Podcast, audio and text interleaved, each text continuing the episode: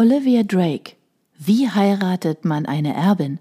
Kapitel 1 Von seinem Platz auf dem Parkett für die allgemeine Öffentlichkeit hob James Riding die Operngläser und studierte den Balkon, der sich in einem Halbkreis um das Theater herum erstreckte.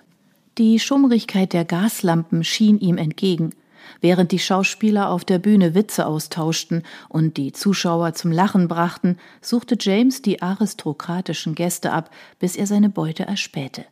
Eine kleine Gruppe belegte eine der Privatlogen, die für die Oberschicht reserviert waren.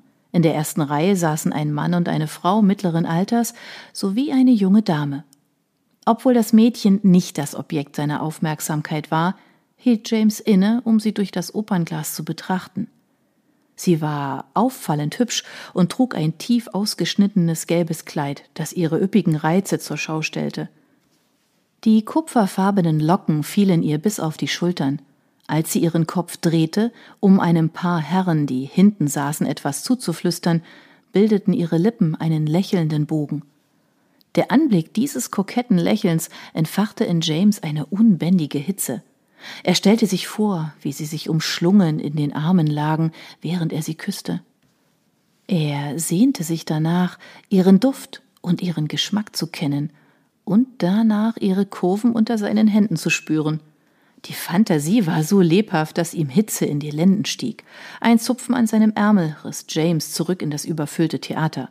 Die Zähne zu einem gereizten Knurren zusammengepresst, senkte er das Opernglas und betrachtete stirnrunzelnd den älteren Mann, der neben ihm auf der Bank saß.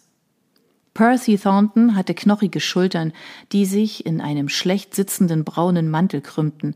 Seine grauen Augenbrauen waren fragend über seine blassblauen Augen gehoben. Sehen Sie sie, Sir? flüsterte Thornton nervös. Sind das Ihre Cousins? James lenkte seine Gedanken zurück in die Gegenwart. Das kann ich jetzt noch nicht mit Sicherheit sagen.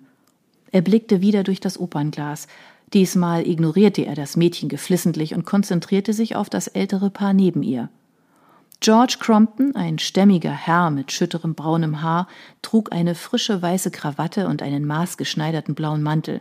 Seine Frau Edith sah ziemlich jugendlich aus in einem bronzefarbenen Kleid und mit dem Funkeln eines Diamantdiadems in ihrem hochgesteckten rotbraunen Haar.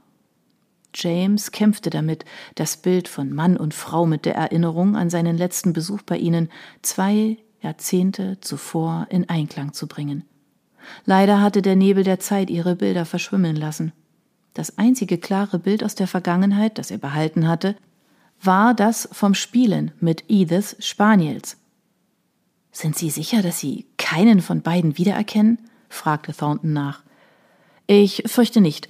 Denken Sie bitte daran, dass ich das letzte Mal, als ich Sie gesehen habe, ein kleiner Junge von zehn Jahren war.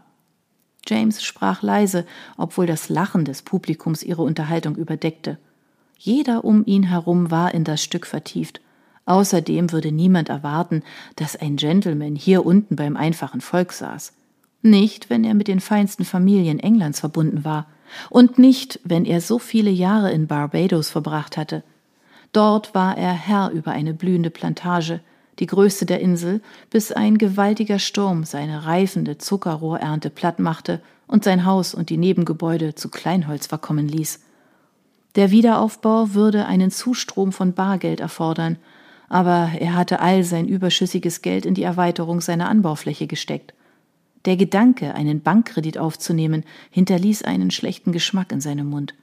Nachdem er vor vielen Jahren miterlebt hatte, wie sein Vater von Gläubigern gejagt wurde, hatte sich James geschworen, niemals einen Schuldschein zu unterschreiben. Aus diesem Grund war das Eintreffen des Briefes von Thornton ein Geschenk des Himmels gewesen. Der alte Mann war einst der Verwalter des Anwesens in Lancashire gewesen, das George Crompton gehörte. Als vertrauenswürdiger Mitarbeiter war Thornton geblieben, um über das Anwesen zu wachen, während die Cromptons vor langer Zeit nach Indien gezogen waren. In dem Brief schrieb Thornton, dass er, als er George Crompton aufgesucht hatte, um die Angelegenheit einer vernachlässigten Rente zu regeln, eine schockierende Entdeckung gemacht hatte. Das Ehepaar, das in der Villa am Berkeley Square lebte, war nicht das gleiche Paar, welches Thornton einst beschäftigt hatte. George und Edith Crompton waren Hochstapler.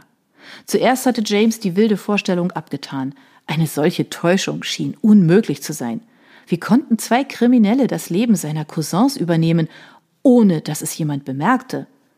Doch als ein zweiter Brief von Thornton eintraf, der James drängte, etwas zu unternehmen, hatte er genauer hingesehen.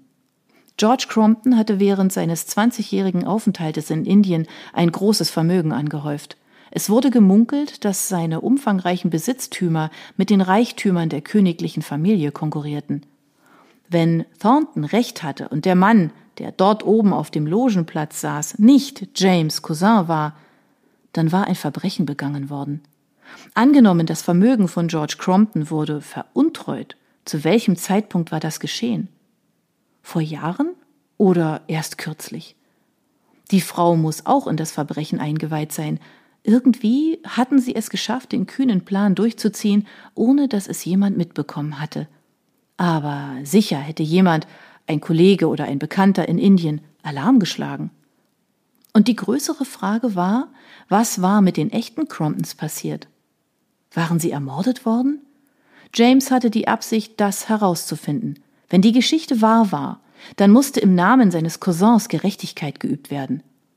James gestand auch ein, dass er selbst ein königliches Sümmchen ernten würde, wenn er sie als Verbrecher entlarven würde. Als einziger männlicher Verwandter war James der Erbe des Crompton-Anwesens in Lancashire und eines Großteils des Familienbesitzes.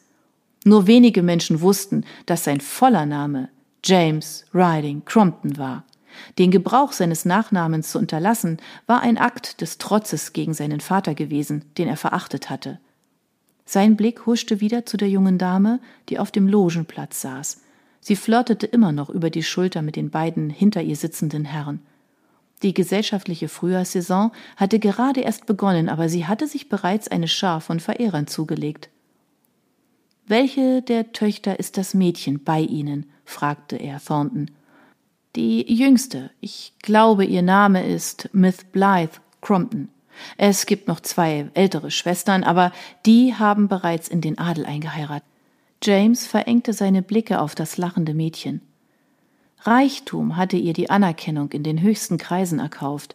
Wie viel wusste Miss Blythe Crompton von dem Schwindel, den ihre Eltern begangen hatten? War sie eine Teilhaberin an dem Betrug? Oder war es geschehen, als sie noch zu jung war, um sich zu erinnern? Die Antwort war nicht von Bedeutung. Wenn George Crompton ein Scharlatan war, musste er mit der vollen Härte des Gesetzes bestraft werden. Was werden Sie tun? flüsterte Thornton. Werden Sie sich der Gesellschaft anschließen und sie aufsuchen? James blickte zu seinem Begleiter hinüber.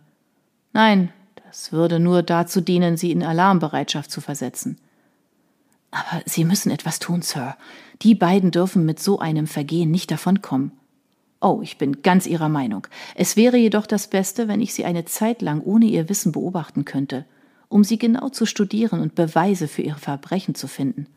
Und James kannte den perfekten Weg, um das zu tun.